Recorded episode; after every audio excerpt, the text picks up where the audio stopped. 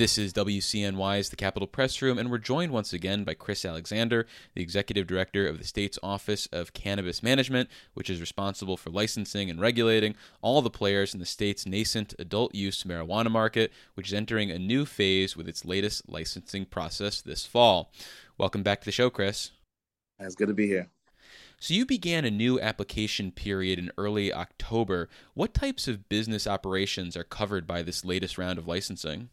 We've already done uh, under the conditional licenses cultivation, processing, and retail. With this expansion here, we are adding additional cultivation uh, licenses as well as transitioning our current small farmers to permanent licenses. We're doing processing, we're doing some distribution licenses, uh, some more retail, and then uh, micro business, which I'm really, really excited about being able to offer that opportunity. So, five license types available right now. We do still have on site consumption and delivery licenses to finish up developing and then make those available later. But everything else is, is rolling.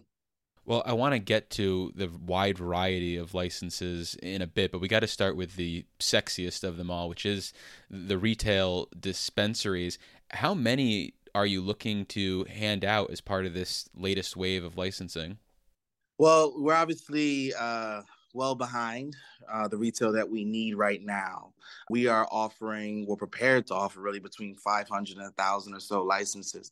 Uh, we've given that estimate to the public uh, just because, you know, we really tied the amount of canopy that we authorize for use to the amount of retail uh, and shelf space we make available. And so we believe with the grows that are coming online, that's the range that we need. The board will have the ultimate decision in terms of how many to issue at this particular time but it'll definitely be more than 500 retail licenses. Uh, we got a lot of work to do, and and the stores, the performance of the existing stores have shown that that New Yorkers have a pretty strong demand for for high quality products. So we're trying to give it to them. And for people not in the business, canopy that refers to what the amount of growing space that's out there. Exactly, kind of you know the amount of growing space that's being utilized and the yield really that's being gotten from each square footage really of, of, of canopy that's available. Well, notably, for the first round of conditional licenses to operate a marijuana dispensary, in order to be eligible, you or someone close to you had to have a marijuana conviction in your past and you had to have experience running a business. Is there any unique eligibility criteria for this latest round of licenses to be a marijuana retailer?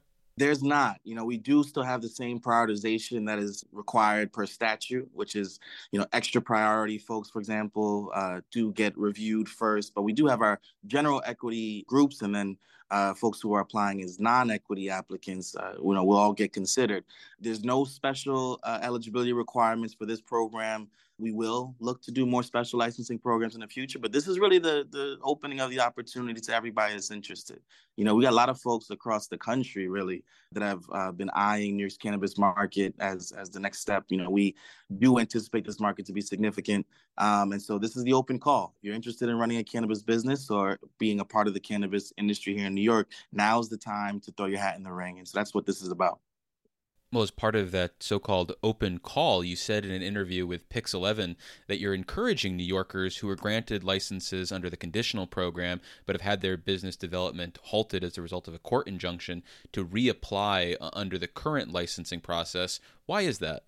Well, I mean, you know, we're obviously going through uh, this court process real time. You know, I can't too, say too much about litigation strategy, but what I can say is that we just want to make sure that we have all options in front of us we have asked our CAURD folks to reapply to ensure that you know no pathways are closed uh, when it comes to getting them operational. But we've also communicated, and I've communicated publicly that you know we that commitment to getting that program running again uh, remains. And so we're working through everything. We're working with the court. You know they have created this application exemption process, and we've been getting folks in uh, that way. I'm, I'm thankful to have been able to open, you know, uh, five uh, businesses in the last couple of days, including three dispensary openings here in New York City uh, this week. But you know, we just got to leave our options open. We're not sure how this is all going to play out, and so we just got to keep those options open. So reapplying was just the safest thing for everybody to do.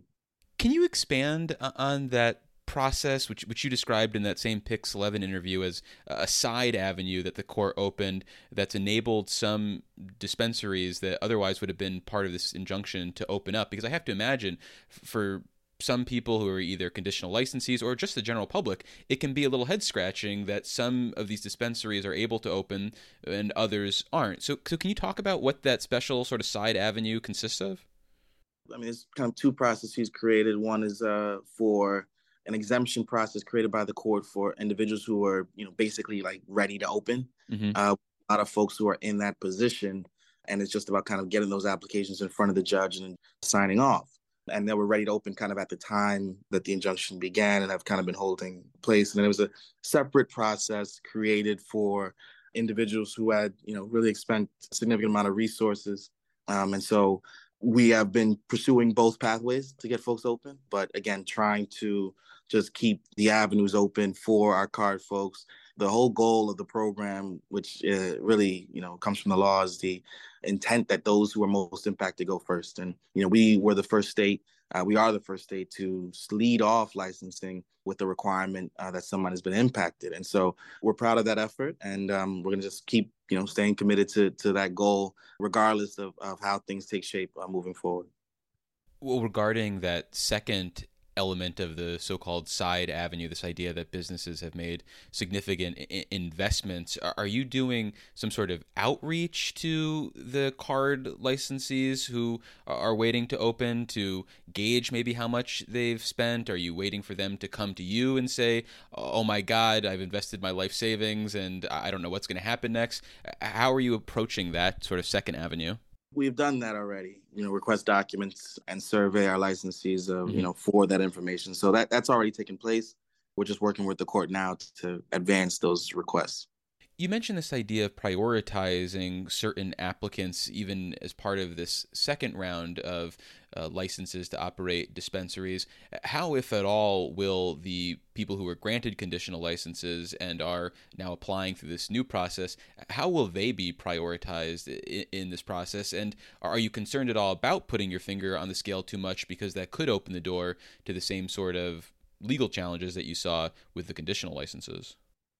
Yeah, I mean, I think, and I, have said this as well in the past that you know the, the best way for us to bring uh, this type of program to life that that does identify uh, groups uh, that you know should receive some priority uh, is to is to try to do it in in in a way that's um, you know in accordance with the law as as currently drafted. And so when I say that folks get prioritization, and this is also kind of that open call what I mean is that, you know, folks who meet the eligibility requirements are really rather not ineligible because of some conviction related to fraud or employment offenses or or sales to minors, for example. Folks who, who aren't ineligible are randomly ordered for the opportunity. And it's just in terms of the prioritization, the folks who meet uh, certain equity definitions they get reviewed first, right? As as per the statute. And so um, it's not that only certain folks will have access to this opportunity. Everybody has access, but per the statute and the goal really around increasing diversity and representation, it requires us to review those equity groups first. And so uh, we're just making that available. But I think, you know, really prioritization also stems beyond that, right? Like we also have discounts, for example, in the application fee, a 50% discount for equity groups. We have uh, support services on the back end that are, you know, only made available to these equity licensees. And so, you know, really, you know, in my mind, meeting that goal that's in the statute, it's, it's a comprehensive approach that we have to take, both on application education and support, on fees for licensure, on in review of applications, but then on the back end as well as folks work to become operational. So it's a, it's a comprehensive approach to achieve the goal.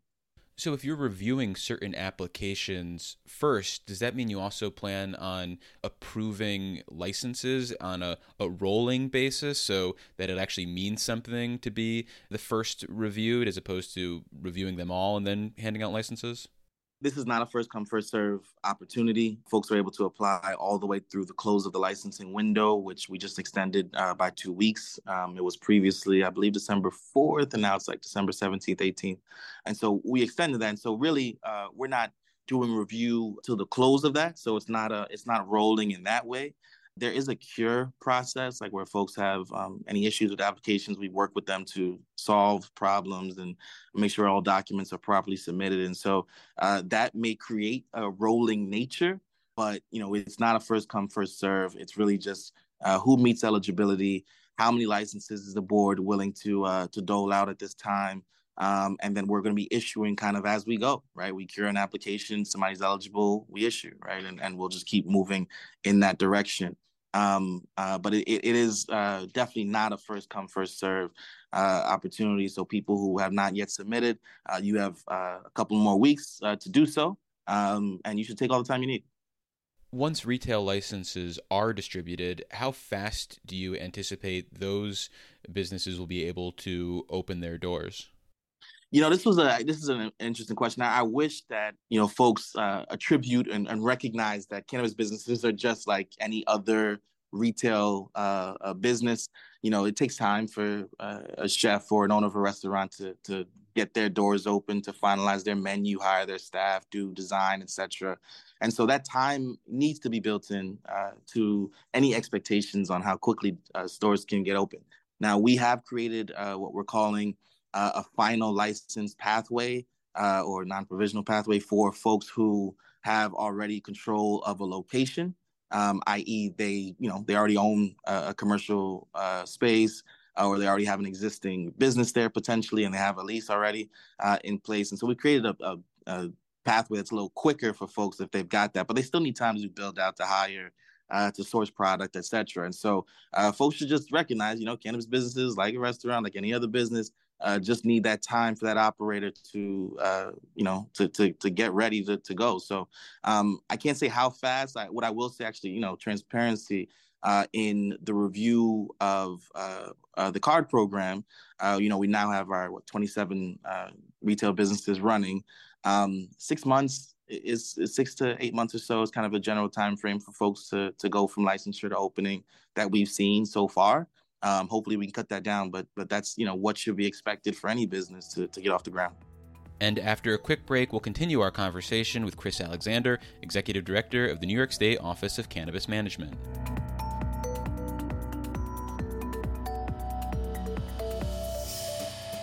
Support for the Capitol Press Room provided by the New York State AFL CIO, a federation of 3,000 unions fighting for working people by keeping New York State union strong. Visit unionstrongny.org for more information. For listeners just joining us, you're listening to the Capitol Press Room, and we're speaking with Chris Alexander, the Executive Director of the New York State Office of Cannabis Management, which is in the process of soliciting applications for a variety of licenses in New York's recreational marijuana market space. You mentioned that this latest wave of licensing includes a micro business. What is uh, a micro business in the marijuana context? Yeah, I mean it's really exciting. It's it's, it's we modeled it after you know the kind of the craft uh, wine and beer uh, license that that we have here in New York, uh, where a, a, small operator is able to engage in all parts of the business. So alcohol and cannabis both have this separation between the supply and the retail tier, uh, but the micro license allows you essentially to have you know you got to grow right? You, you got to grow. You have a smaller footprint uh, for grow. I think uh, for the indoor grow it's 3500 square feet that they're allowed to utilize. Um, uh, but uh, you can also engage in, in, retail. And so what we see the micro business as is really as kind of a springboard uh, for new brands for folks to develop new strains to jump into into the market with a kind of a lower cost point you know? So folks can grow at, at a small scale develop products and then get either engaged in you know some limited retail themselves or get those products into the shelves of their local dispensaries. And so uh, we look at it as a great opportunity to for a business to scale and for brands to to build up some recognition. Um, so really really excited about it. Well sticking with that idea of sort of specific approaches to people's interests and capacity, it's my understanding that moving forward, there's going to be sort of a variety of licenses uh, available in, in terms of canopy. And for some growers, there's the possibility of, say, 100,000 square feet, whereas others, indoor licenses are limited to, say, uh, 12,000 square feet are you concerned at all about such a wide variety in grow space there because it has the potential to create some you know major players? If you know you can do 100,000 square feet we're talking maybe 50 million dollars worth of, of marijuana. So any concerns about a real system of haves and have nots there?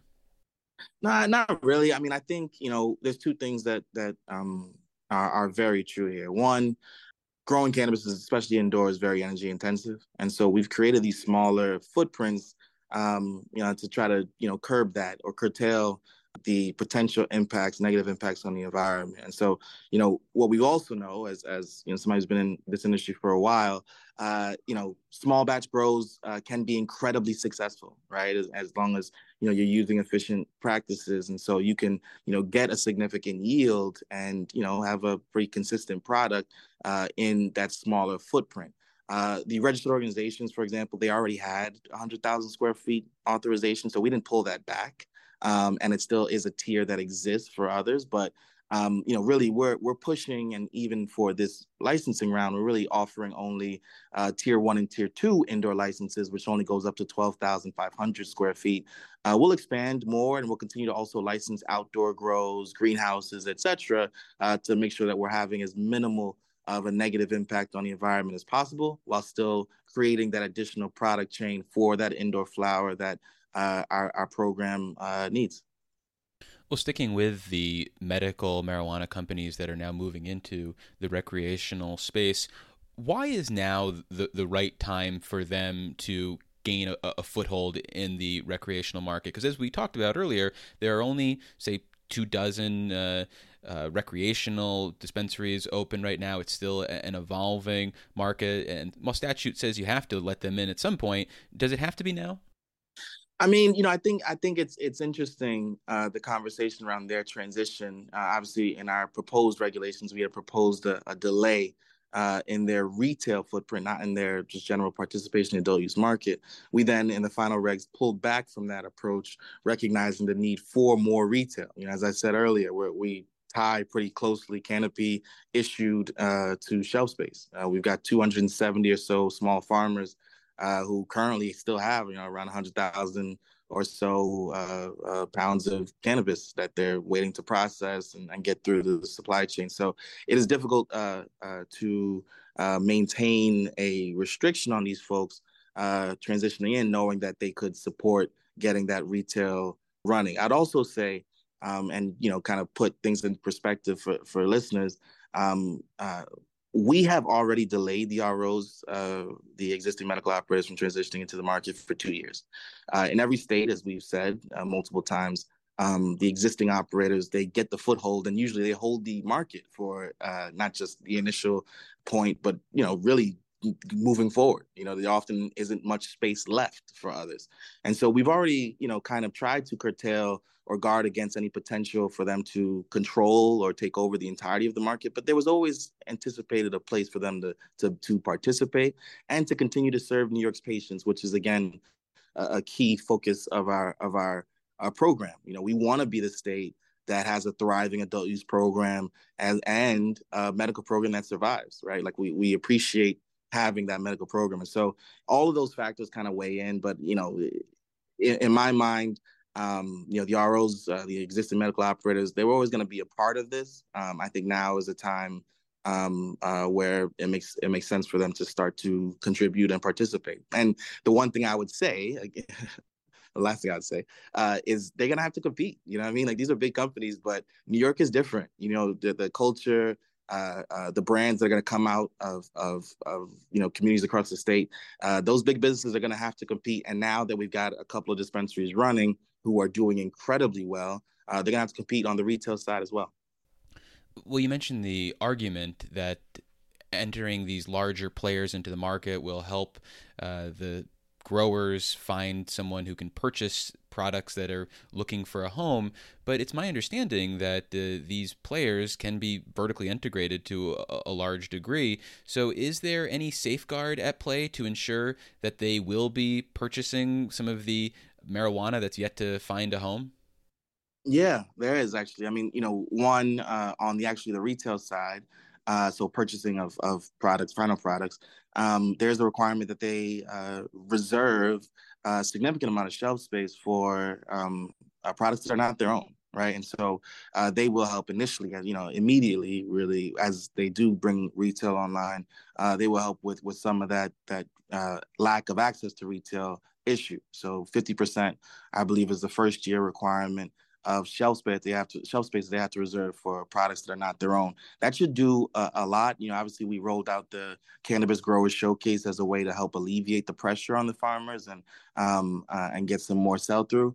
Uh, but you know, getting some additional dispensaries uh, and ensuring that those dispensaries carry products grown by New York small farmers uh, is, is it is a, a more productive way to get to some of those equity goals that we have as a broader program.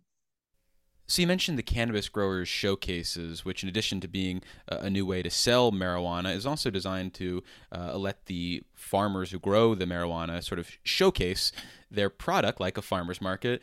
And in light of that, I'm curious what you think about the idea that the marijuana grown for recreational purposes is a, a, crop. And I ask that because there is a technical definition of crops and it has certain benefits if something is labeled a crop. So, what do you think? Is marijuana grown for recreational purposes a, a crop? Really, obviously, I think the, the complication here is, is the continued federal prohibition and what the definition of cannabis as a crop has in terms of ramifications across um, across different programs, right? And so, uh, for our purposes, you know, we do believe that, um, uh, you know, we'll get to that point where we're able to kind of really treat cannabis like other uh, agricultural products. But you know, obviously, right now the the federal prohibition makes some of that uh, pretty challenging. So, um, yeah, I mean, I guess we can follow up as as more information unfolds with uh, the federal government's efforts to uh, to reschedule cannabis. Well, finally, I know on the enforcement side, you're normally asked about illegal dispensaries. So we're going to turn that on its head and ask about the enforcement of rules and regulations for the legal retail dispensaries. How are you uh, uh approaching that? Is that a particular emphasis of your work? Because even a cursory review of some of the websites for some of these businesses, you can find some practices that run afoul uh, of how they're supposed to be operating. So, are you finding the same thing that some retailers are skirting some of the rules and regulations that they're supposed to be following? Yeah, we have actually. Um, you know, the funny thing is, um, you know, th- this new education or this new, uh, uh, you know, this new operations that that that we're rolling out here um, and cu- coupling them with new regulations requires a significant amount of education. And so we have seen like advertising issues, uh, you know, that we've had to correct with our licensees. Um, uh, and of course, um, you know, folks want to remain in compliance because they understand non-compliance could could mean a seizure of their license, right, and their business. And so um, it's been a lot of education um, I can say that you know it hasn't been uh, you know really folks uh, intentionally trying to skirt the law. We haven't had uh, diversion issues, um, but really it's really kind of been some of the nuanced around around um, you know advertising is a good example because you know folks kind of make general assumptions around what is allowed to be advertised as, as a general business. And it's like well no cannabis businesses we treat them a little differently. So um, that's that's kind of an example that, that we've had a, a couple of issues with um, uh, late reports, you know, stuff like that on our growth side. But for the most part, it's been a lot of education. We got to educate folks. And then, you know, what happens uh, as we also on the ancillary business side, as we do this education, as we put out more guidance, um, you know, uh, both uh, consultants, lawyers, etc., they kind of help keep each other uh, and the community in check um, as it relates to, to these rules. And then they advocate for changes too. You know, I mean, so there's definitely rules that folks uh, have asked for uh, to be uh, changed, and we're listening. Uh, but right now, it, it's a lot of education. Uh, nothing kind of uh, you know gross violations of the rules yet from our licensees. Um, I'm sure it'll happen at some point. right now, it's been kind of like you know you can't you can't put up that billboard. You know, like that doesn't work. Well, we've been speaking with Chris Alexander. He's the executive director of the New York State Office of Cannabis Management. Chris, thank you so much for making the time. No problem. Anytime.